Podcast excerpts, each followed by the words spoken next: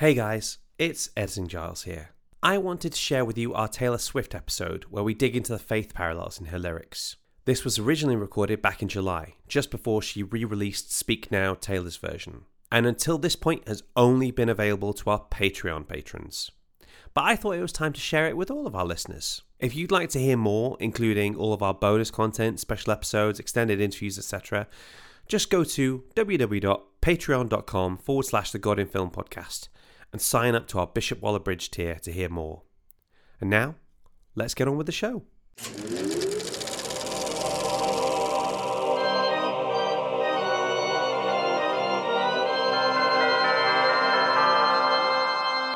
Hello, and welcome to God in Film, the podcast where a Christian and an atheist dive into the best that cinema has to offer and see if we can find any parallels with the gospel or any other Bible stories. I'm writer and anti hero, Giles Goff. And I'm CBT therapist and nightmare dressed like a daydream, Kat Bullock. And today, for this very special bonus episode, we're going to be looking at the works of one Taylor Alison Swift. Kat, what does Taylor Swift mean to you? Taylor Swift is everything. It is Taylor Swift's world, Giles, and we are just living in it. We are Accurate. so honoured to be living at the same time as Taylor Swift, and and that's what it is. What does Taylor Swift mean to you, dude? Oh, Taylor Swift is somebody I better not think too much about for any long period of time. That's what she is. I fail miserably on that point. But like the only person whose words I have analysed with so much depth is Uh-huh. Shakespeare, you know? And the fact that she doesn't talk that much about what her songs mean means there's so much room for interpretation. Sure. She's been in dialogue with her fans her whole time, you know? Yeah. One day we need to get together and play Is It Shakespeare or Taylor Swift? Because that is a great game, and a lot of people fail at it. I'm pretty confident I'd nail that one way or another, you know? Let's go. We'll do it. We'll do it. We'll do it one day. Kat and I saw Taylor Swift in Hyde Park in 2015 on the 1989 World Tour, and that was pretty damn awesome. Without further ado, let's get into Kat's Facts. Do, do, do, do, do, do. Theme song. We'll work on it. Um, so, fact number one. So, Taylor Alison Swift, born 13th of December 1989, was actually born in Reading, um, Pennsylvania, which a lot of people think that she's born in Nashville. Born on a and raised on a Christmas tree farm, isn't she? You totally are right, and that's totally maybe one of my facts. You've got to come correct when you come at me with the, the Taylor Swift knowledge. me. Like I say, you know, you got to work really hard to find me something that I've not heard of before, you know? That's okay. Well, the thing is, I wanted to, I wanted to cater to everybody, but maybe one day we'll do like a facts where it's just about surprising you, and, and we can do like a mastermind session. So Taylor Swift grew up on a Christmas tree farm. I don't know if you knew that, Giles. Do you know Um, what? When I heard the song Christmas Tree Farm, it is it's not great that song for me, you know? And the problem is I listen to so much Taylor Swift. I have hundreds and hundreds of Yeah. it. I know all the words to tons of songs. Not every single song, but tons of songs. So when you hear one that you think, oh, this is bad, part of me feels relief. It's like I haven't completely drunk the Kool Aid. Do you know what I mean? It's not like anything she does is wonderful. I still have some sense of taste and discernment, and I can still go with some of them like. I feel like you didn't quite get it, nail it on this one. Um, Yeah. And that's okay because, like I say, even Shakespeare has a few duds in there, you know? Even there's a few like mm, plays. Yeah. like- anyway, Taylor Swift, Taylor Swift, one Um, genius so- at a time. Yeah, one genius at a time. In 2022, Taylor Swift became a doctor after receiving her honorary doctorate in fine arts. Her speech contains referencing uh, lots of references hinting of her past songs. She says, Welcome to New York. She mentions 22. But actually, she teases her future album, Midnights, um, teasing songs such as Labyrinth and You're on Your Own Kid. She does that sometimes. She'll just sort of drop a phrase that's not quite Yeah. a regular thing, and then all of a sudden it's like, oh, okay, tis the damn season. right. Okay. Yeah. Yeah. yeah. Long story short, you're always doing this. Mm. My final fact, and one that I don't know if you will know, but I hope that you don't because it will like, um, and we can talk about it a Okay, bit more. bring it. Um, okay, so Taylor has obviously been very well known for hiding Easter eggs, which essentially hint to the future, and she's been doing this as far as two years in advance. And actually, it's been named that sometimes it might be even longer in advance because of COVID. Right. now, okay. there is a sense. So it started off as secret messages to fans in very, very early, earlier albums, and now has Mhm. kind of evolved into messages as deep as her nail polish to give us messages about what might be coming next. It is speculated that her next album is an orange theme and it's called Karma. And this has been speculated since the video, The Man. And it's also second speculated because of the Eras tour and the visuals from this. Mhm. Um, the Man, for anybody who doesn't know, is a music video from three albums ago. And fans are sure that Karma is either a completely unreleased album that's been lost to COVID, Mm. or it's definitely the name of her next upcoming one. But the orange theme is much more stronger um, as a color for her next era. And the reason for that is is because in the Eras tour, little bit of a spoiler, the visuals behind show the Lover House burning down and this big lift of an orange door. And Right. in the finale song, she has a dancer of each color, but she's in orange. That's interesting. See, the way I understood it, Karma was a, an entire album that she'd she'd written and then just kind of went.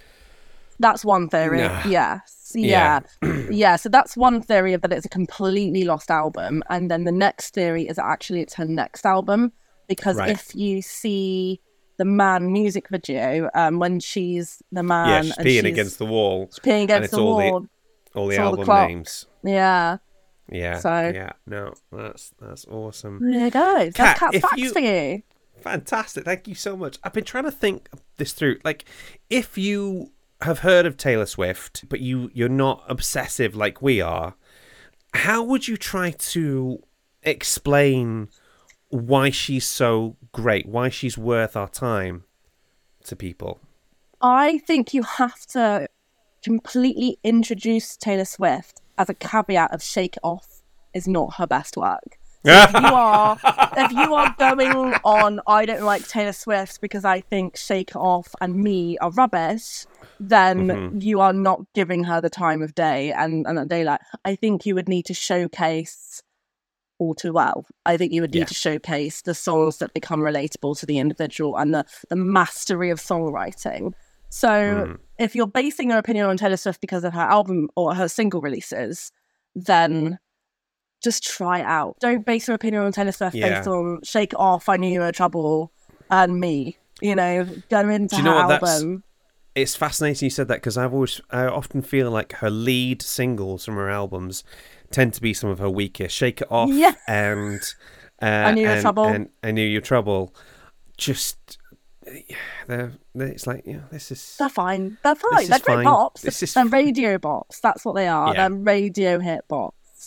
Yeah. Um, like Shake It Off's great, but every time I hear that like snare drum in the disco, I do like a little bit because I'm, you know, you you you you you request Taylor Swift at the DJ, and then you walk away going, "Oh, I gotta play Shake It Off." Actually, I probably Mm. shouldn't have asked him that.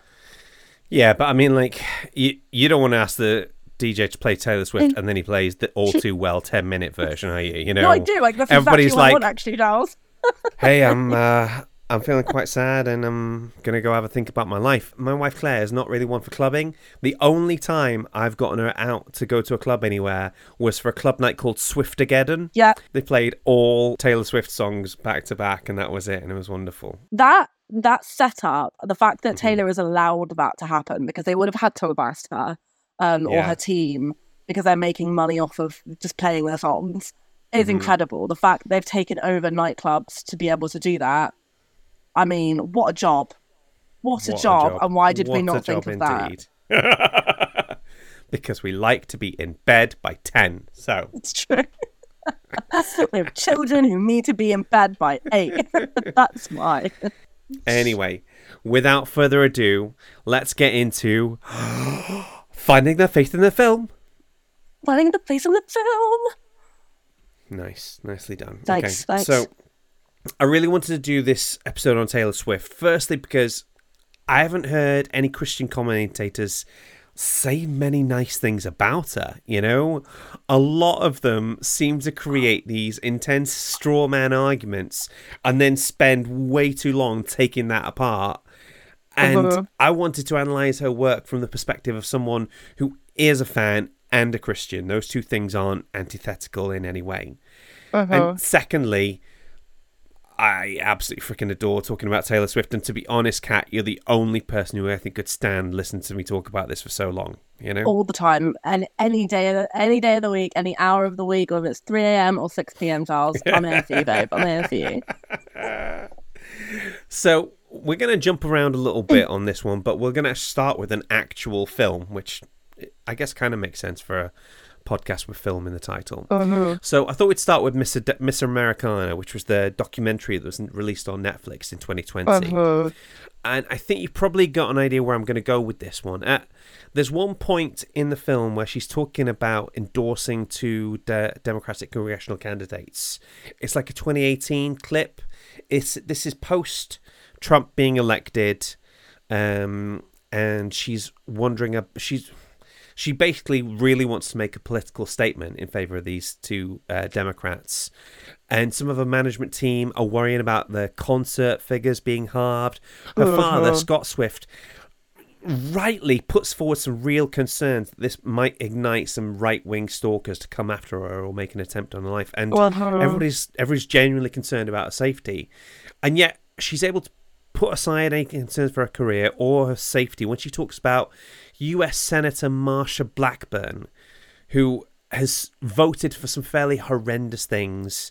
She's sort of voted against like you know, domestic violence acts and, and rest of it. I sent you the the advert yes that she yes. did. Do you see what i actually hadn't seen that until you sent it to me obviously they don't Mm-hmm. show the actual advert in the film but they do see her like watching that and then yeah it's pretty pretty tough Yeah. stuff to watch one of those people is just who is just exhausting, you know, like and she does all these things behind this facade of Tennessee Christian values.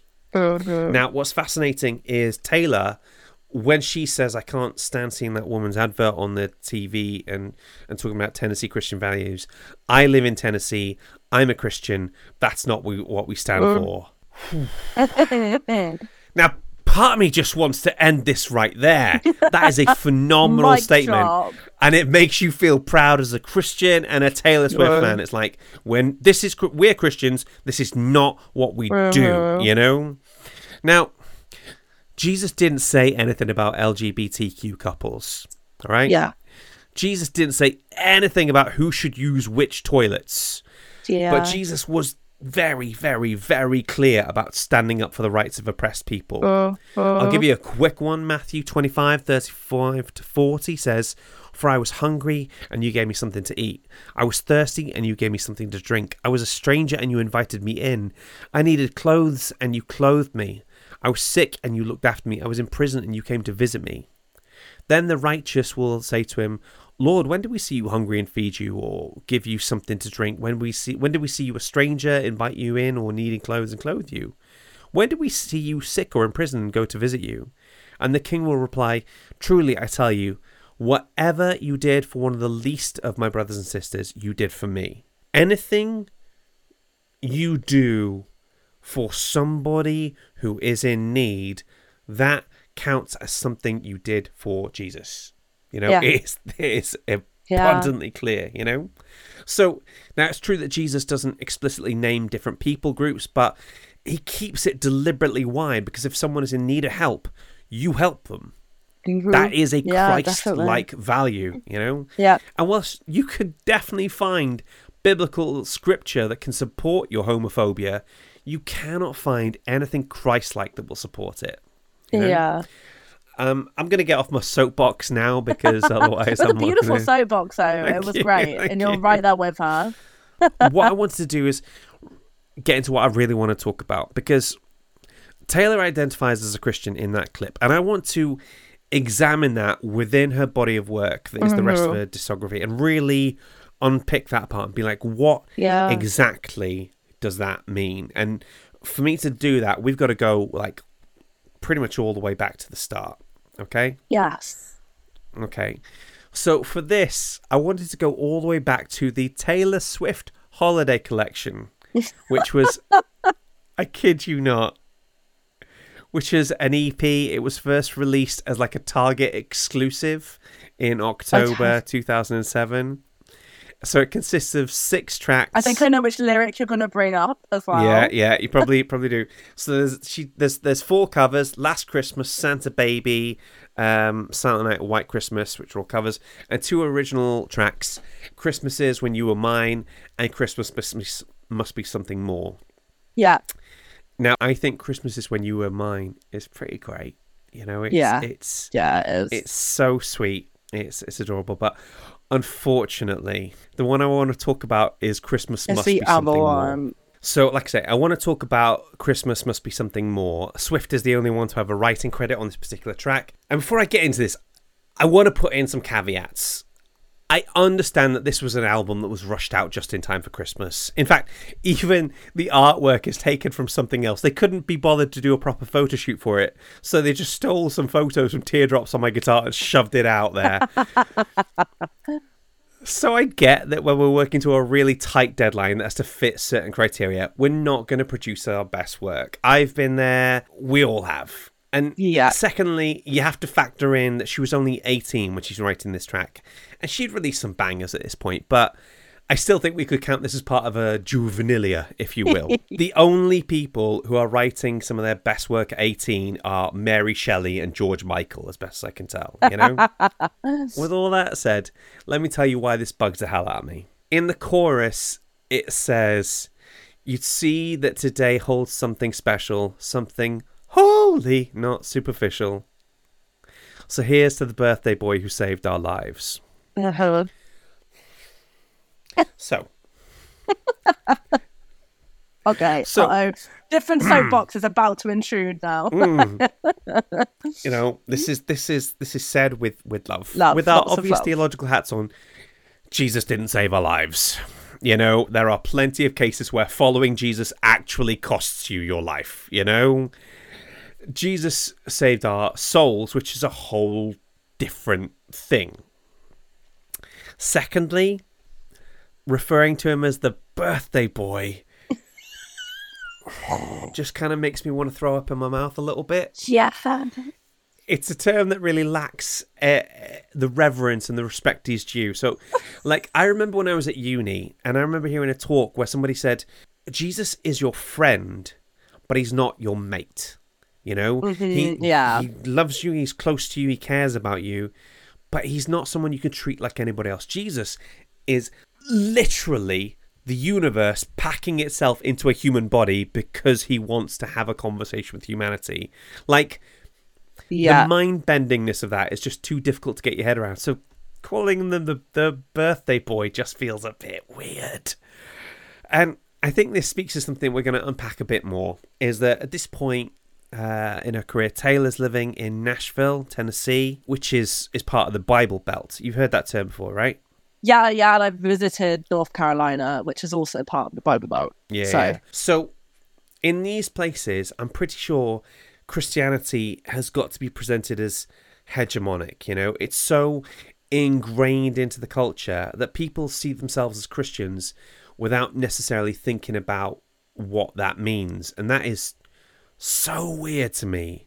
Because I, I became a Christian in the '90s, like pre-internet, and I was bullied mercilessly for it. You know, like kids in year nine, uh, just absolutely horrible to me. for it Savages. Children are savages. can confirm. So the idea of it being everywhere seems appealing until you realize that Christianity was never really meant to be mainstream like that. Do you know what I mean? Yeah, yeah. Christianity was never meant to be something that everybody could say they were without giving a lot of thought to what it was. Mhm. So from this point, we can see what I think is cultural Christianity, and that's I, I think yeah. what Taylor uh, probably ascribes to or ascribes to at this point. Okay. And lastly, a song about how Christmas has gotten so commercial these days, being released on a rushed out album that is a shameless cash grab, seems to be an irony that absolutely nobody else noticed. You know? I love it.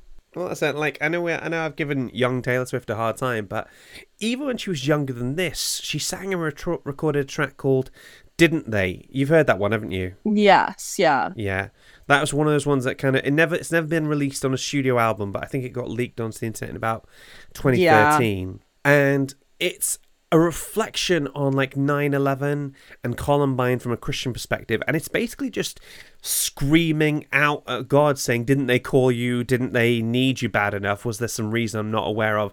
And it's brilliant. Do you know what i mean? Yeah, it's like yeah, it's like the book of Job couldn't do better, you know, like the Psalms of David couldn't nail that quite as well. It has, it's brilliant. She wrote this, we think, as like a preteen, which is yeah. blows my mind, you know. smart kid, smart kid. Yeah. So Swift has never commented on the track publicly, which is a shame because it has shades of the level of rage and outbreak that we'll see in a, in a much later Yeah. works. So that's early Swift taken care of.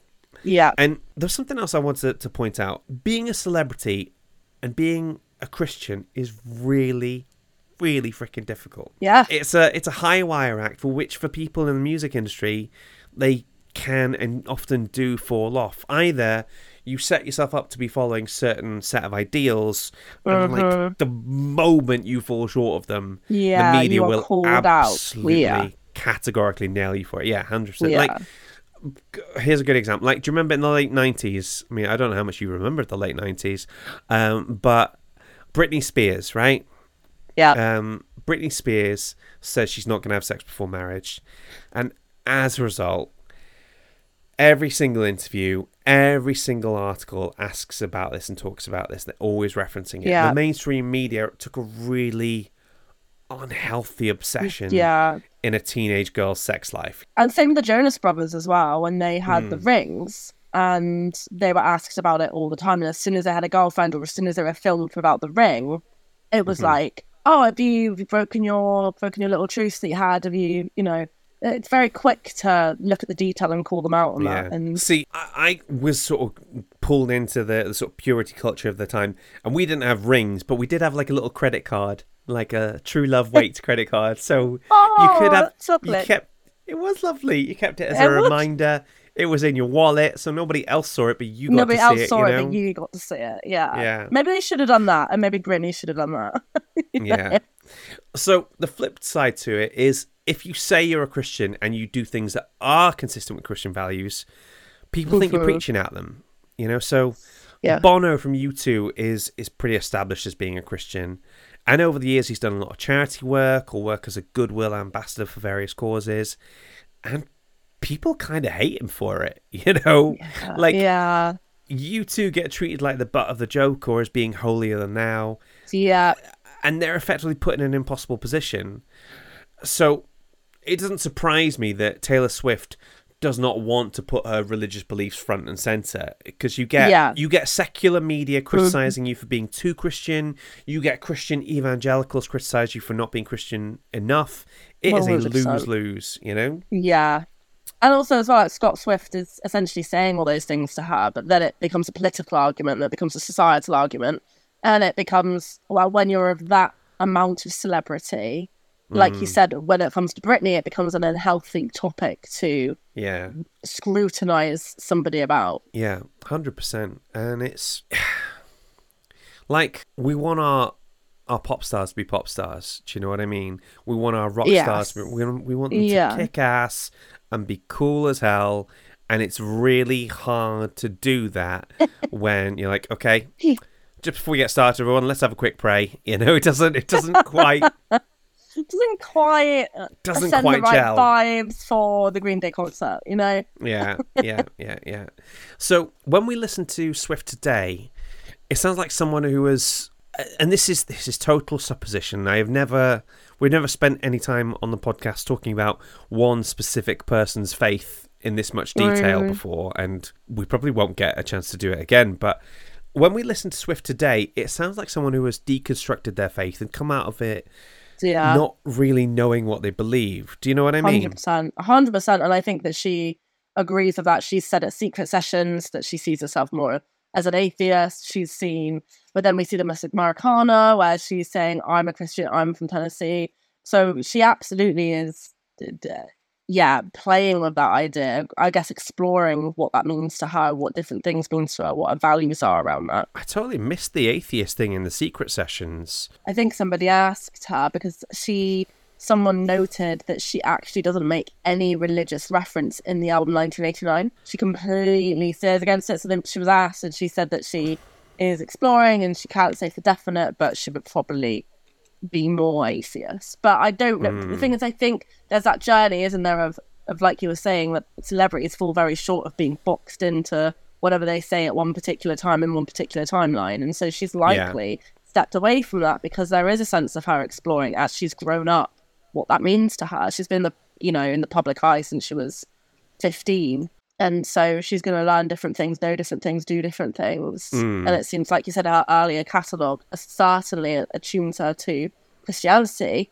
And then later on, we get into that that deconstructed. Is she seeing religion as something else? Is she valuing different things? Is there a, a part of her that's very religious in her values of life and very differently in the way that she writes music, the way that she sees love or things like that. Yeah. As a as a Christian who is also thinks of themselves as an artist in some way, shape, or form, I have this problem as well. Like, how much of myself can I actually put out there? Yeah. And how much do I have to worry? Like, what are people at church going to think uh, about me? Like, yeah how much am I going to get to talk about like sex or how much yeah. so how angry somebody makes me and you have to like you're constantly trying to have to self censor yourself and it's it's exhausting sometimes you know so I can understand why you would want to keep those two things really separate do you know what yeah where sort of modern um, Swift is reminds me of at the moment. We said all the way back in our Indiana Jones episode that Spielberg and Lucas seem to like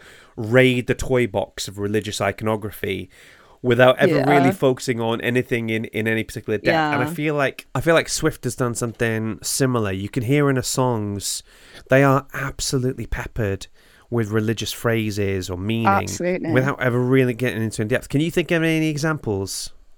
Uh, yes, I've got quite a few. I can think of um, even a video that literally shows it in our face and then never goes into much depth, which is the blank space video where she bites the apple. And it's very, very ah. peppery Adam yeah. and Eve. I'm about to go into this evil. I'm the nightmare. You know, yeah. I'm the I'm the evil sinner.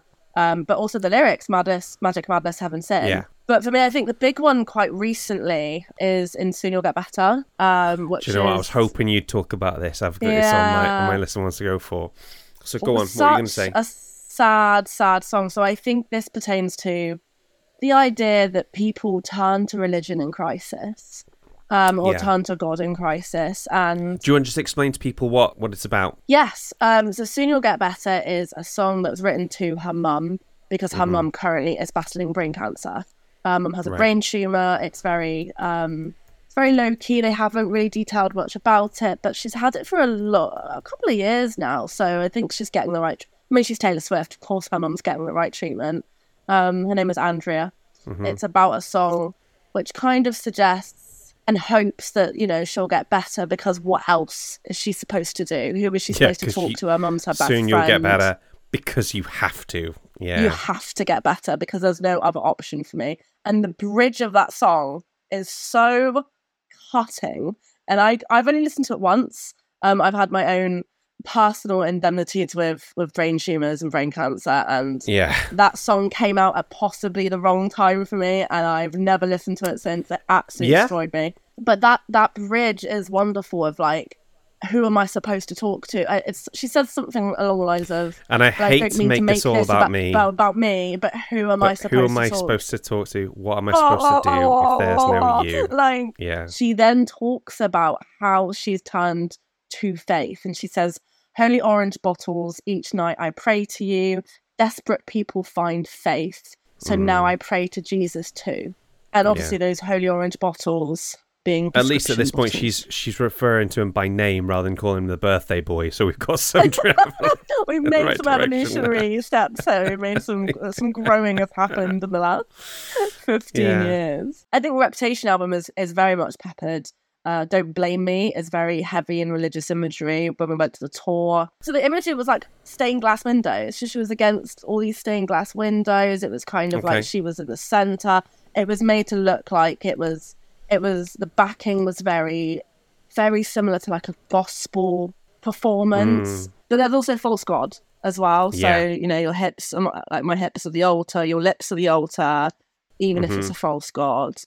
Um, Reputation is, is very much peppered. I always think of Reputation as her drinking album. So much Reputation is her alcohol drink. reference in that. I'm spilling wine in the bathtub. you kiss my face and we're both drunk.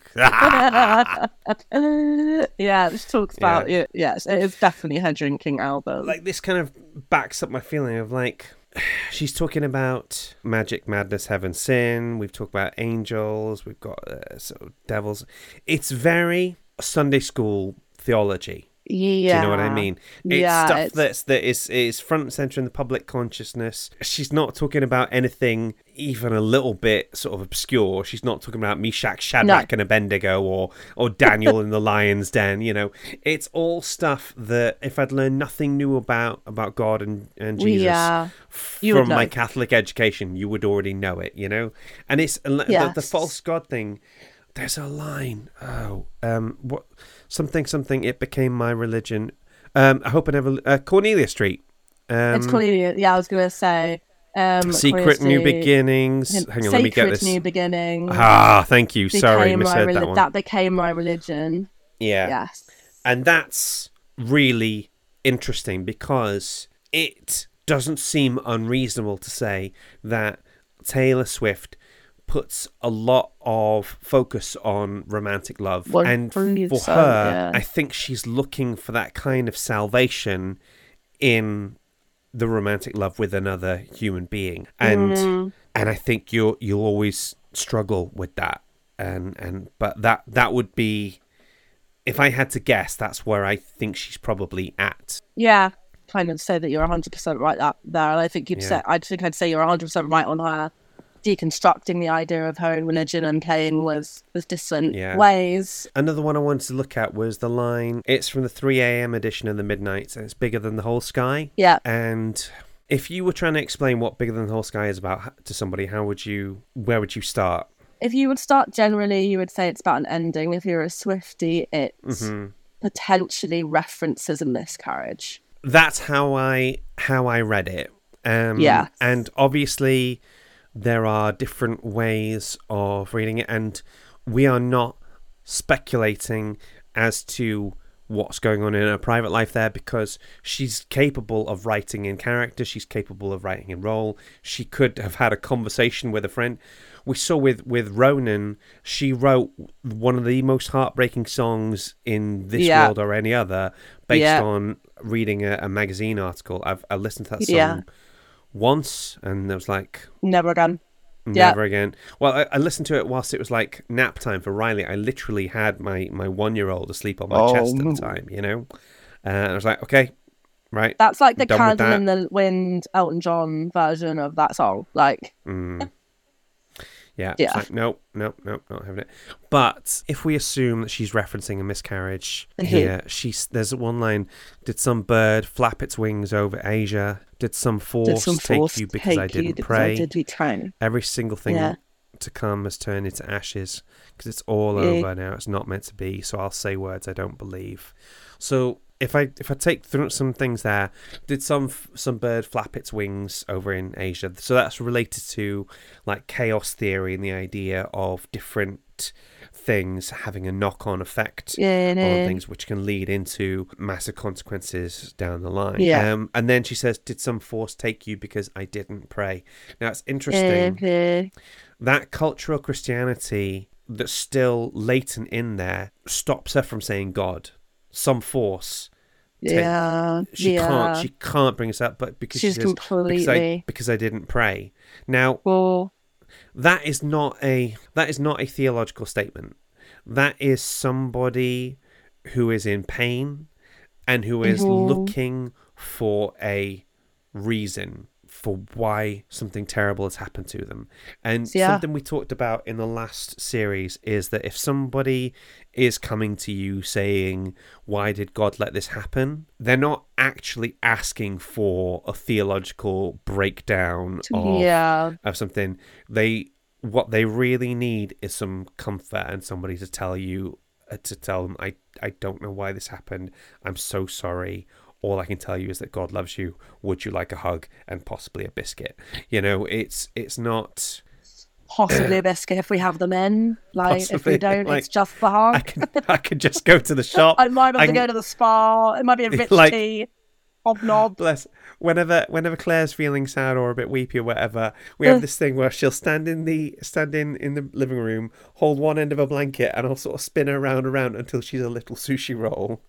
And then sit Oh, her on sit her on the sofa, bring her snacks and drinks, and just leave her to watch whatever she wants to watch yeah, on she's TV. just like, ah, like yeah, but that's just like the the unexploded bomb right now in the corner. Just, Yeah. just, just we need to be careful with her. Like, yeah, yeah, she's feeling very delicate. Which leave her alone. It's all fine. Bigger than the Whole Sky is another song that I can't listen to too many times. No, Um, definitely not.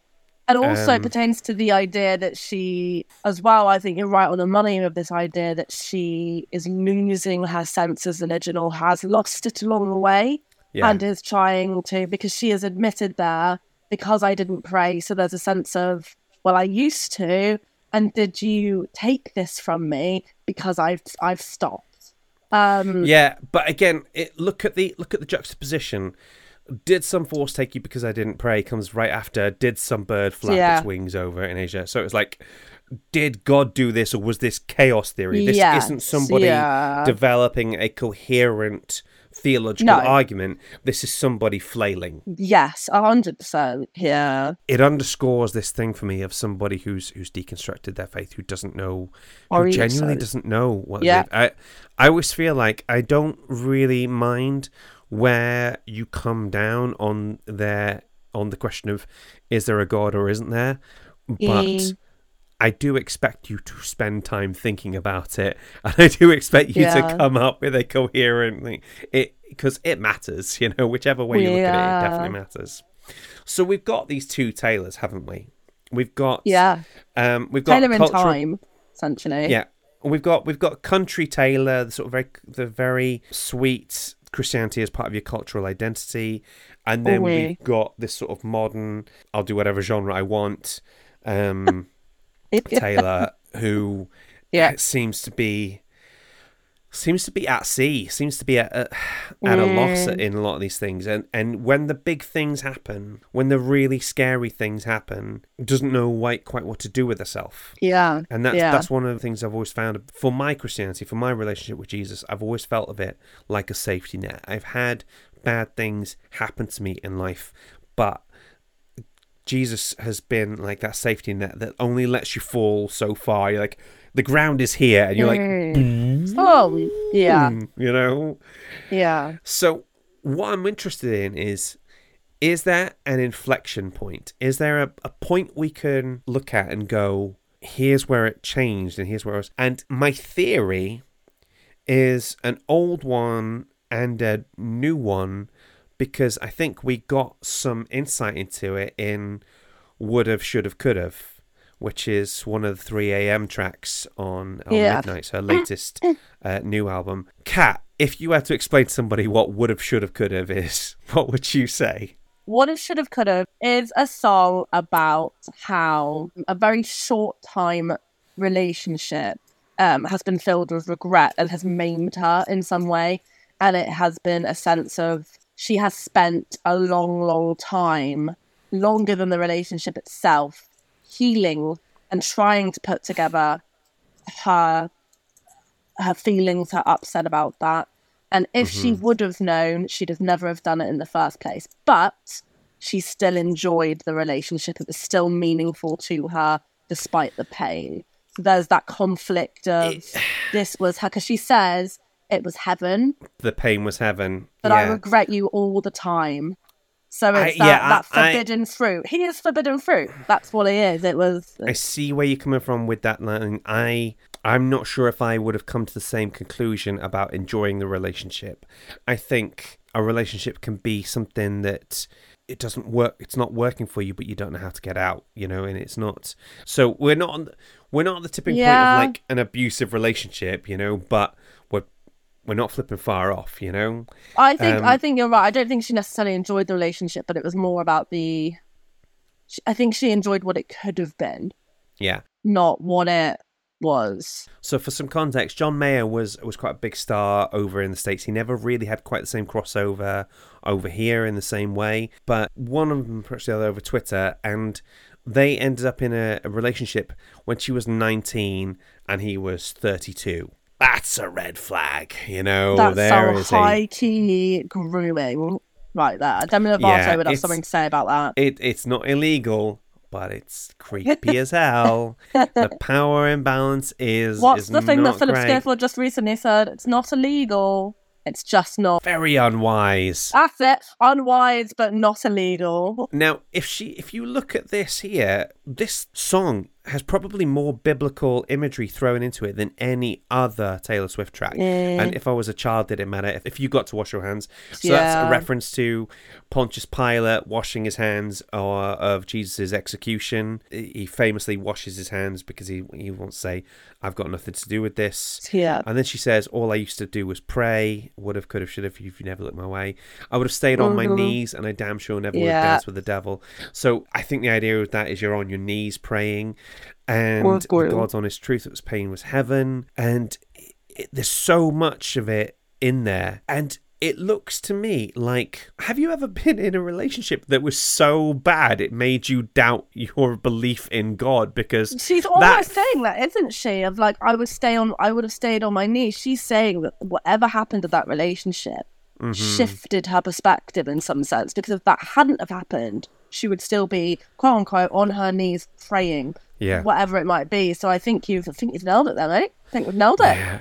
like the last thing you want a woman to say about you or anybody for that matter is I regret you all the time. You know, like if you're one of Taylor Swift's Yeah. exes, there is a spectrum of songs that, that you want written about you, you know. Ooh, yeah. On the on the sort of uh, good end is the back to December style sort of thing. Oh, yeah. And then heading heading down to the to the sort of the bad end is the I forgot that you existed, and then past the bad end in the in the sort of the the, in the, the, the basement depths. in the basement is Dear John. Inside basement of Dear John, there is a trap door You drop down below that, and you find would have, could have, should have. Whatever this Oh. guy did to this poor girl, she has spent her adult life thinking about it, and it has Yeah. knocked her faith in God and her faith in who she was. You know, so Yes. dude, And it's really interesting as well because something as recent as last night. So I was going to mention what if could have should at the beginning, but I just didn't know. I, I thought sooner that that would be good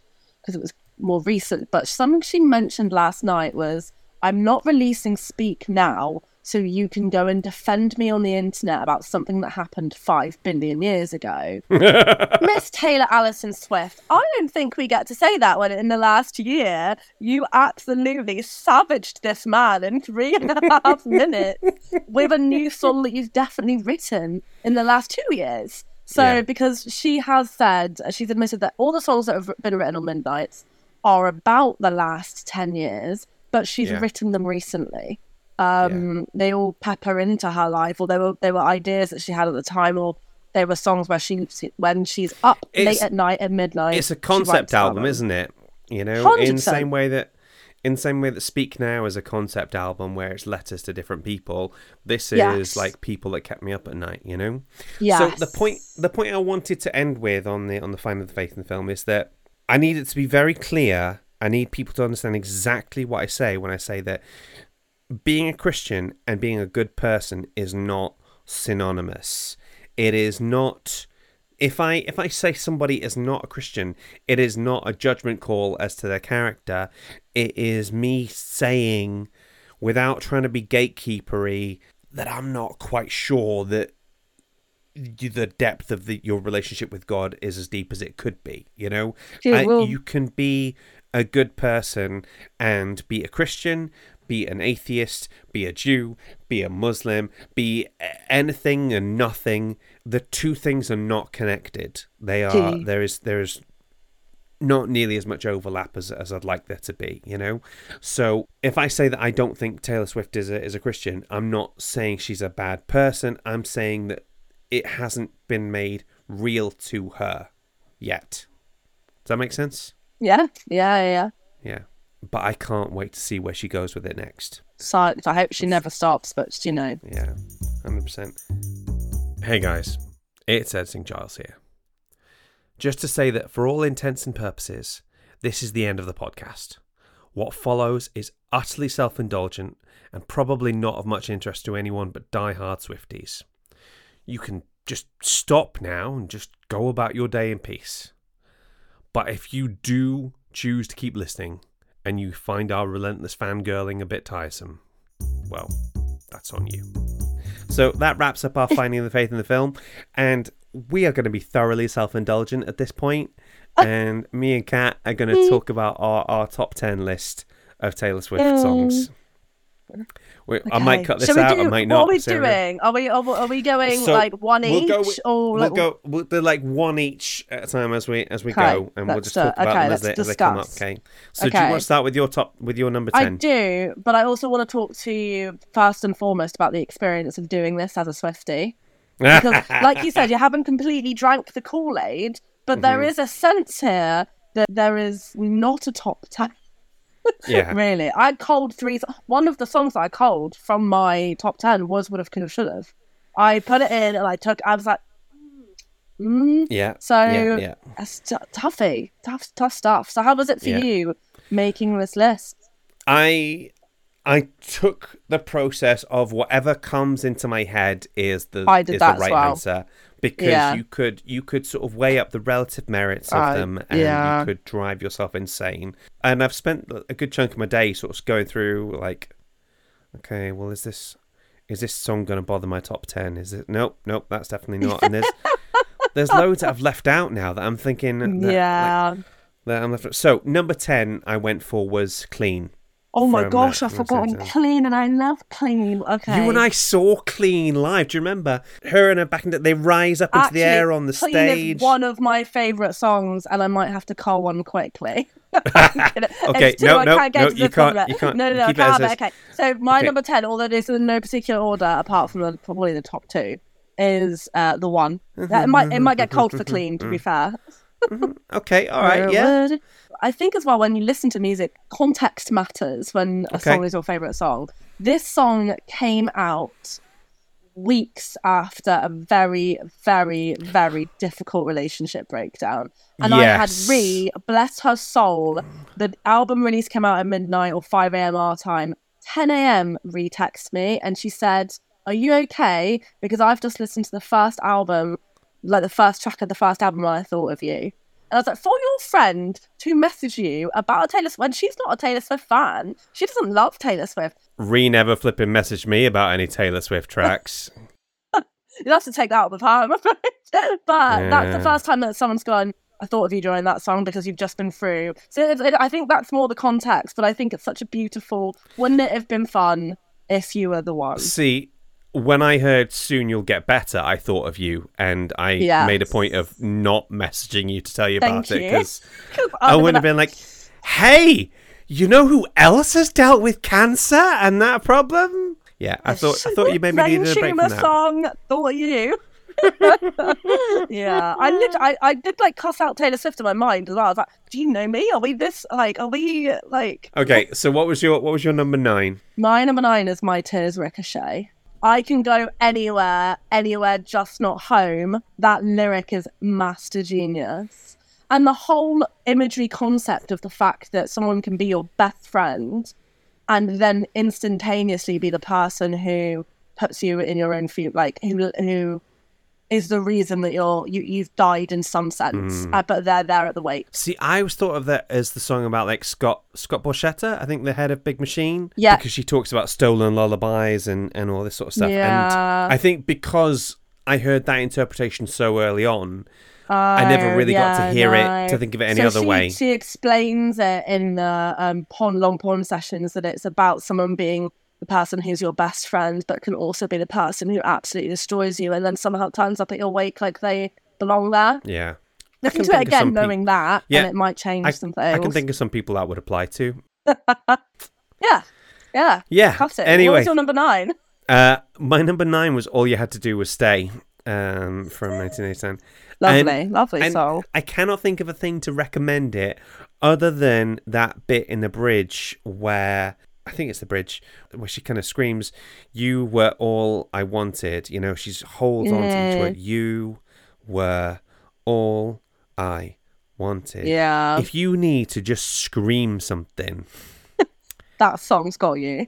at 60 miles an hour at 10 o'clock at night, that Taylor's got you. You know, she's got your back on that one. You know, She has got your back. She has got your back. Oh, look how happy we are say, talking about our favorite Taylor Swift this, this one movie. It's great. Uh, the smiles on our faces are real.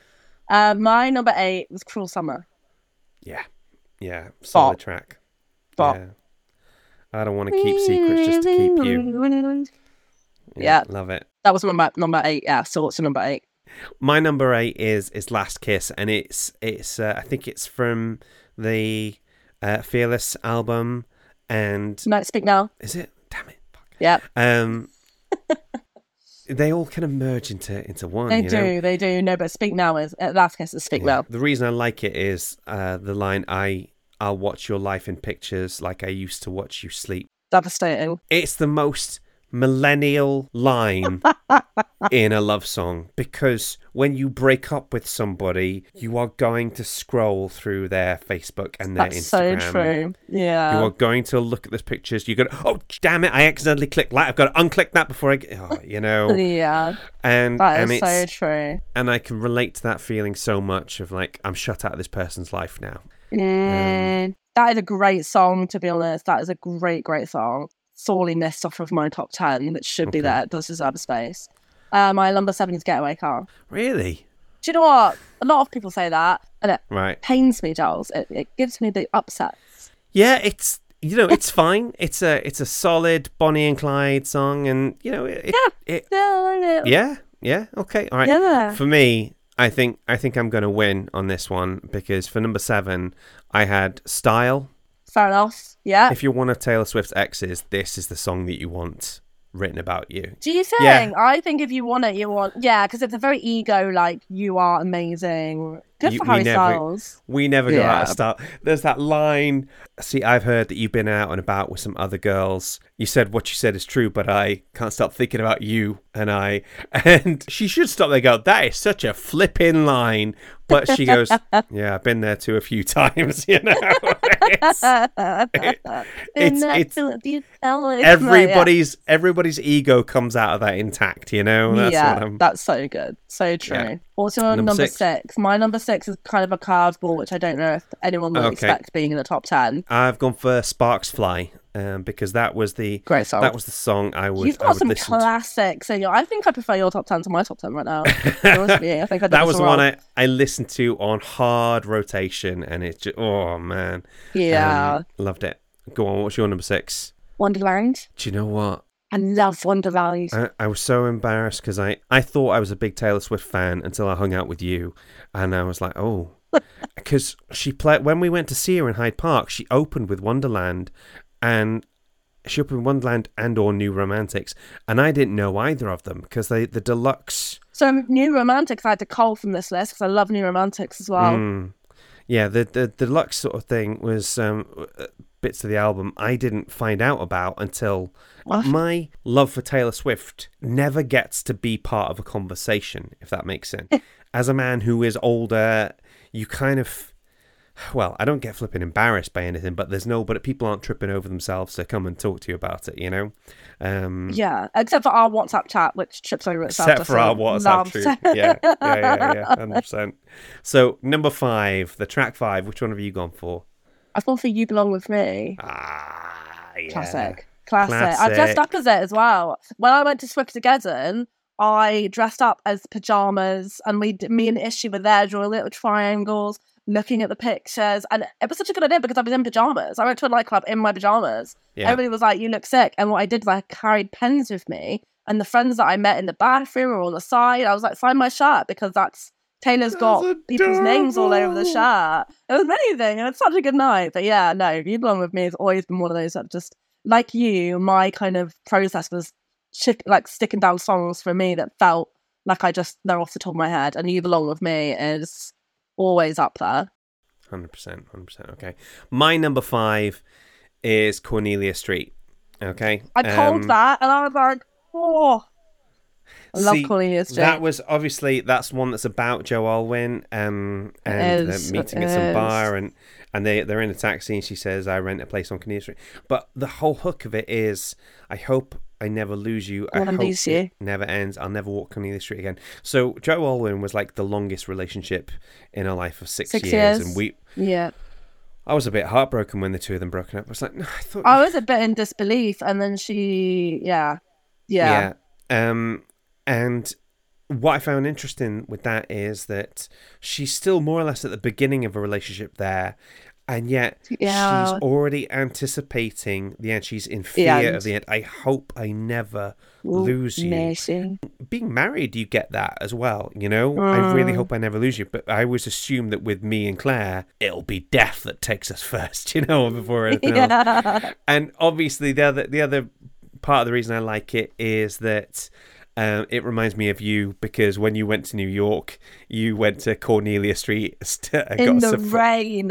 In the You- rain, I got, and my boyfriend did the common mistake of not taking. You know, like as a boyfriend, as a husband, you're supposed to be like, no, he was like, tick, tick, click. He was like, we're done, we're done, come on, because there were so many people like, it, like someone else was waiting for me, and I was like, are you a Taylor Swift fan? And they were like, and I was like- but it was in the pouring rain, and I was, you were Yeah. the first person that saw that, other than us.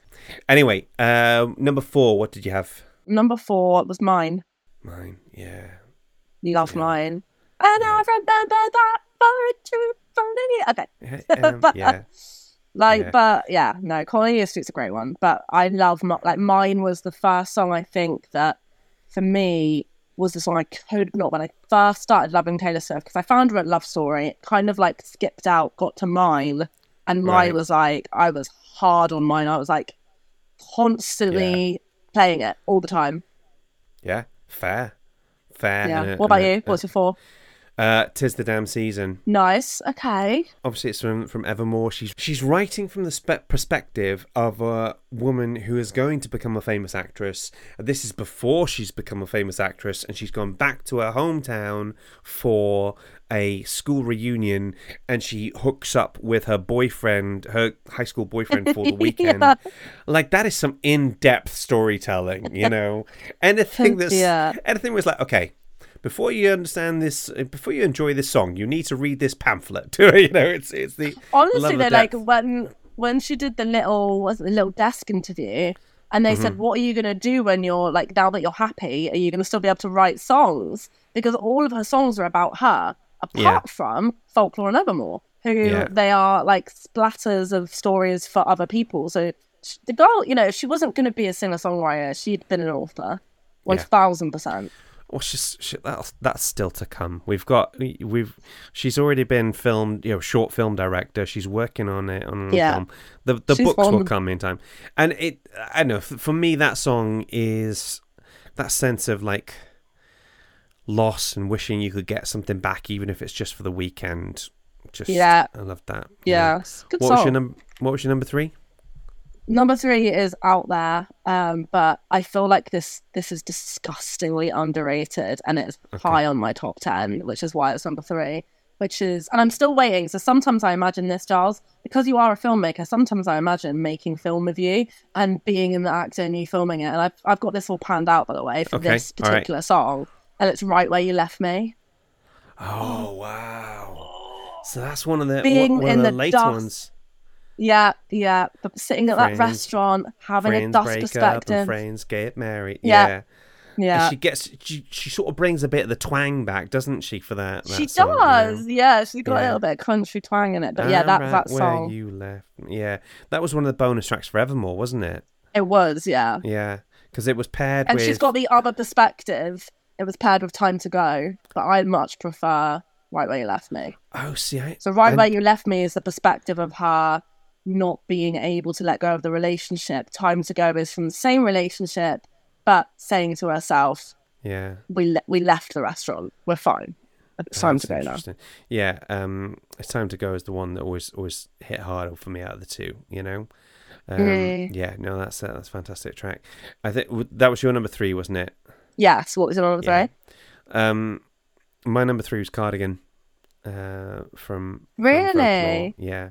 So Cardigan, so Folklore dropped a few days, maybe even less than a week after Riley was born.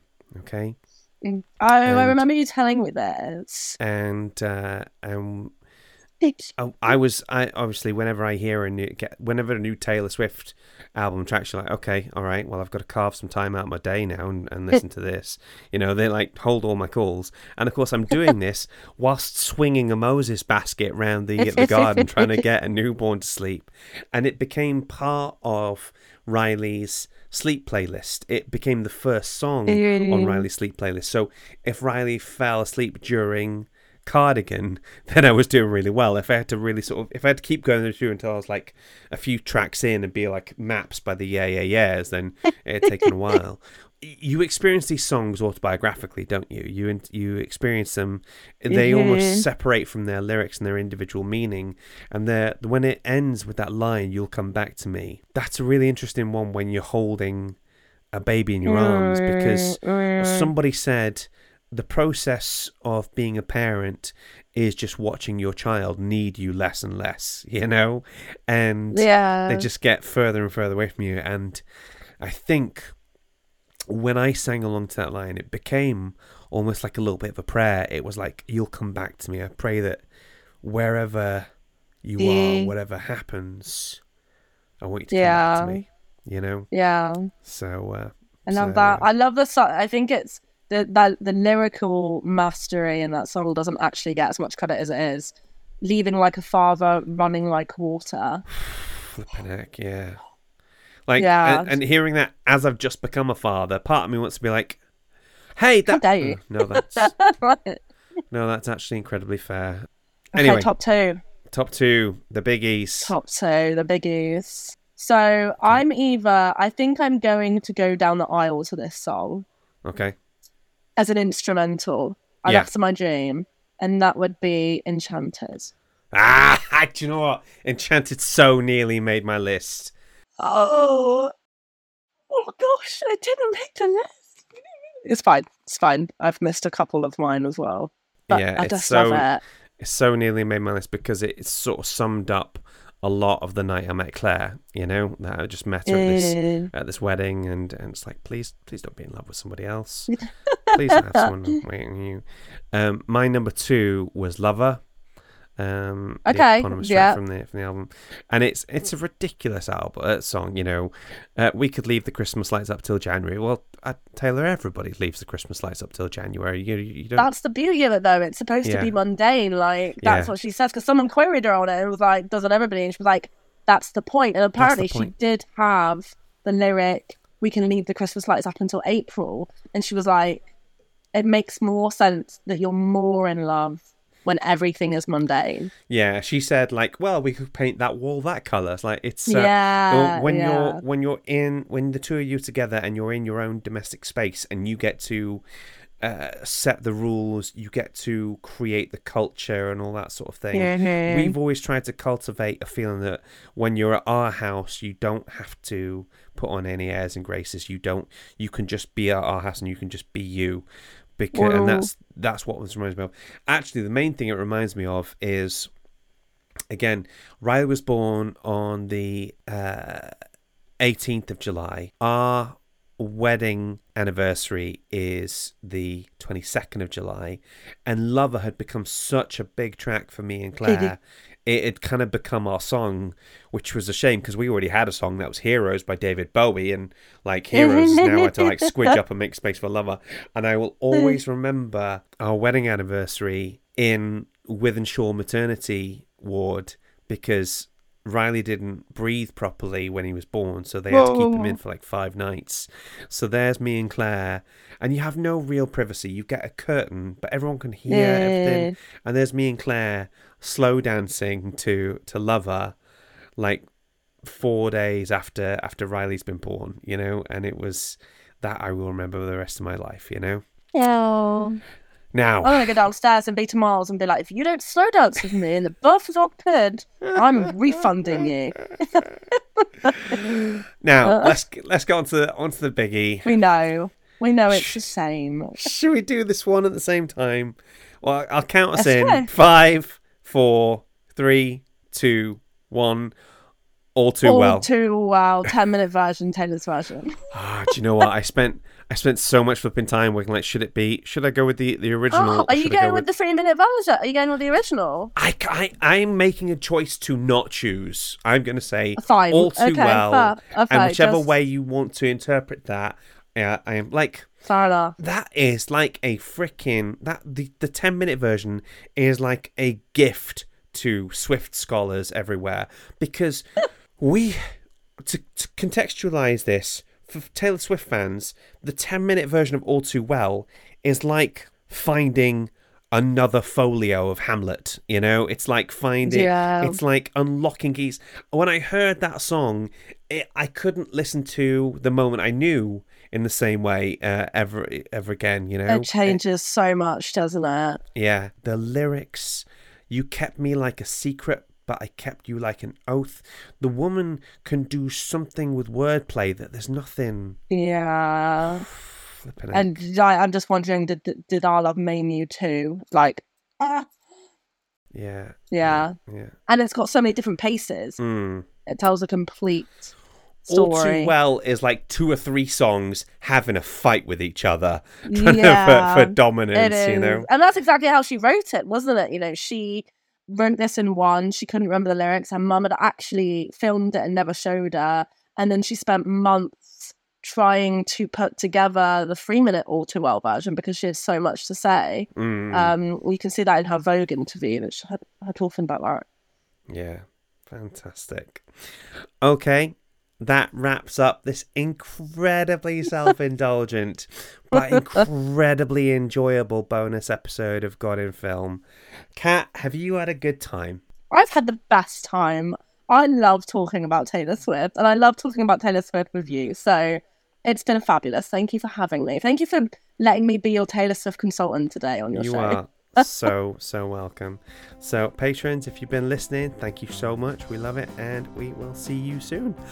Bye. Bye.